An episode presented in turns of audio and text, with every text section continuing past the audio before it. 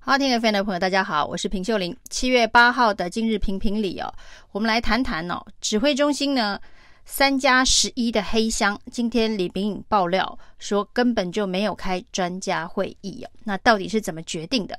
那这件事情真的会有真相？真的可以还给这次在这一波疫情当中所牺牲的国人同胞性命一个公道吗？另外呢，值得肯定的是哦，张尚淳今天为前两天的说法，死亡率偏高，有百分之二十呢，是因为签了 DNR，放弃急救同意，本来是可以救得回来的这些遗憾，所以才会造成死亡率偏高的说法。他今天为这个说法而道歉了，那这个道歉的诚意呢，是非常值得肯定的。所以呢，很多事情哦，其实。民意要的只是一个公道而已哦。那张尚淳今天的道歉，包括了医护，包括了家前线的家属，应该是都能够接受的。但是另外一件事情哦，一定得还给大家一个公道，那就是另一位专家李秉颖，他爆料说，所谓的三加十一的决策，他认为根本就不应该这样子开放哦。边境的这个防守本来就应该要更加的严格。那他也提到。所谓开放三加十一的这样的决策，根本就没开过专家会议哦，所以专家咨询会议根本不知道这件事情是指挥中心自己决定的。至于指挥中心是用什么样子的一个机制决定这件事情哦，那恐怕真的需要给国人一个明白的真相。那对于三加十一的这一个说法哦，其实指挥中心有很多版本哦。一开始呢，本来陈时中是推给这一个副指挥官陈宗彦，说他开的这个边境防疫会议当中决定的。那在被媒体踢爆之后，说这个会议根本就是陈时中自己开的，那陈时中才坦诚他记错了。那这个会议呢，是他自己开的。不过呢，当立委要求这一个陈时中拿出会议记录，就是当时到底是如何讨论、如何评估，那要开放三加十一哦。那陈时中说没有会议记录哦。那这件事情现在当然是已经进入监察院的调查机制哦。不过现在呢，大家对于监察院的调查恐怕也不是很有信心哦。到底能不能够知道整个决策的过程哦？那在立法院里头呢，当然呢，在野党立委要求要调查整个三加十一的决策过程哦，因为这个应该是这一次本土疫情的一个主要的一个破口。那立法院要求要调查，但是民进党团呢完全封杀了这个提案。那最后的方式呢是由行政院自己来调查，最后会提交一个报告。那大家都知道，如果是由行政院来调查卫福部的话，这个报告现在恐怕是卫福部自己在撰写，到底三加十一的决策过程是怎么样？那外界也很难取得信任，就是呢，能够清楚明白这一个决策过程到底是怎么来的。那当中的关键角色有没有立委的关说？范云的协调会是不是也发挥了一些影响力？范云会不会是这三加十一破口的一个主要的推动者？那跟桃园机场管理的桃园市长郑文灿有没有关系啊？那陈志忠为什么会用这样子的一个没有专家会议背书的方式，没有经过专家评估之后呢，就径自决定要开放？那中间的是不是有政治的运作？那当然，李秉颖之前还曾经爆料过一件事情哦，因为现在的跟疫苗施打顺序相关的分类哦，第一类、第二类。以及第二类为什么会有这么多的中央地方官员呢？那这些施打顺序的定定啊，其实是有一个疫苗施打的委员会的。那李秉颖说呢，这个委员会有开会，而且也有会议记录哦。那当立委要求要公布这一个疫苗施打顺序是怎么考虑的？那这个会议记录的时候哦，那李冰也爆料说，有人认为不能公布这个会议记录，所以截至目前为止，大家也没看过有关于疫苗施打排序的一个会议记录到底是怎么样子决定的。那今天呢，这一个柯文哲接受媒体访问的时候，对陈时中呢，其实评价也不低哦。那他对于陈时中的评价是他的 EQ 非常非常的高，很有耐心的处理。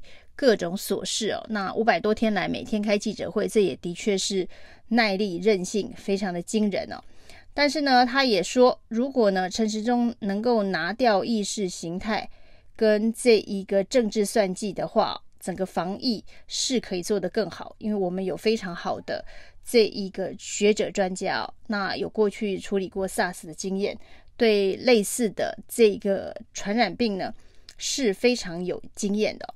那他说，如果能够拿掉意识形态跟政治算计，都听专家意见的话，就不会搞到现在这样哦。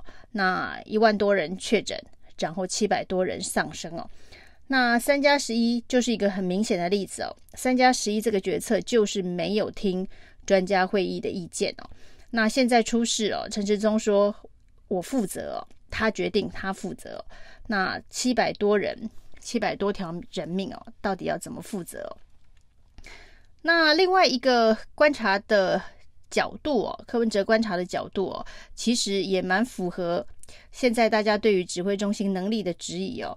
他认为说呢，由这个卫福部的部长这样子的一个职等去当指挥官哦，可以一人当到底哦。从去年到今年哦，历经了这个疫情的起起伏伏，还有后续的一些。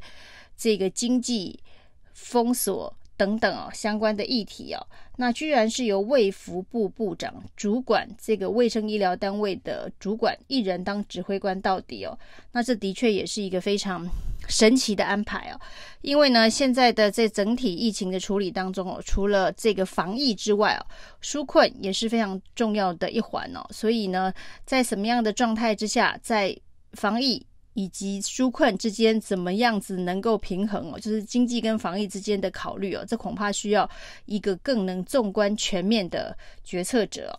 那另外还包括买疫苗这样子的一个国际外交谈判的一个角色，这恐怕都不是卫福部的一个部长有能力可以处理的。所以可以看到，我们对于国际疫苗的采购的争议这么多，那买的。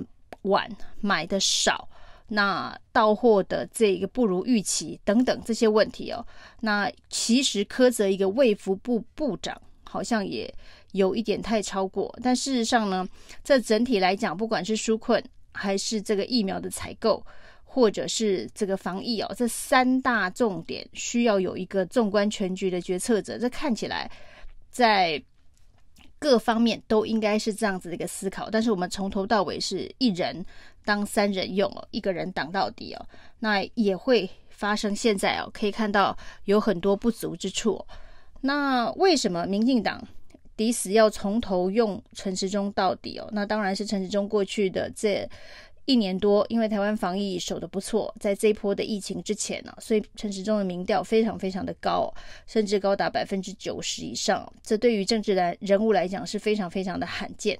所以呢，民党企图哦，就是要贪图陈时中的民调高，所以不管什么事情哦，都子弹打不穿呢、啊。